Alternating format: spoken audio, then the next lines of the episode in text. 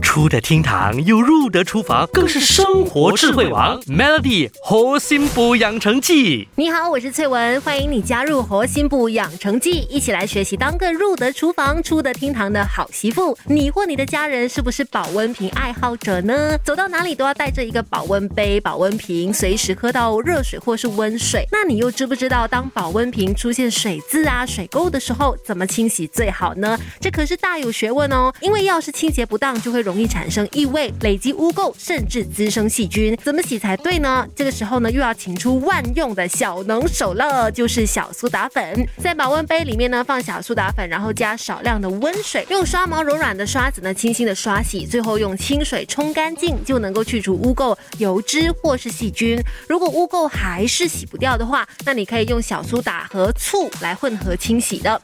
方法很简单，首先呢，在保温杯里面倒入一百二十毫升的醋，再倒入三十毫升的小苏打，混合之后呢，起泡，等到气泡变小之后，倒满热水，放个八到十分钟，再热水冲洗干净。那需要注意的是，如果是内有涂层的保温杯、保温瓶的话，你要注意看这个内壁哦，通常是灰色的，那就不建议你用醋来清洗了。另外还有一个方法，就是用冰和盐来消除污渍，超天然又安全的。第一步呢，就是在保温杯里面装四分之一的冰块，碎冰块最好。然后呢，在冰上撒两到三汤匙的粗盐。那粗盐的清洁效果呢是会比较好一点的。如果是用细盐啊、幼盐的话，那就多加半汤匙也可以。之后呢，盖紧杯盖，上下用力的摇晃这个保温杯或者是保温瓶。冰块和盐在摇晃的时候呢，它其实就能够清除污渍了。然后再把它倒出来，用温水来冲洗。这边要注意的是，一样哦，如果这个保温杯或者是保温瓶的内壁是有涂层的话，也是不太适合用这种清洁方法的，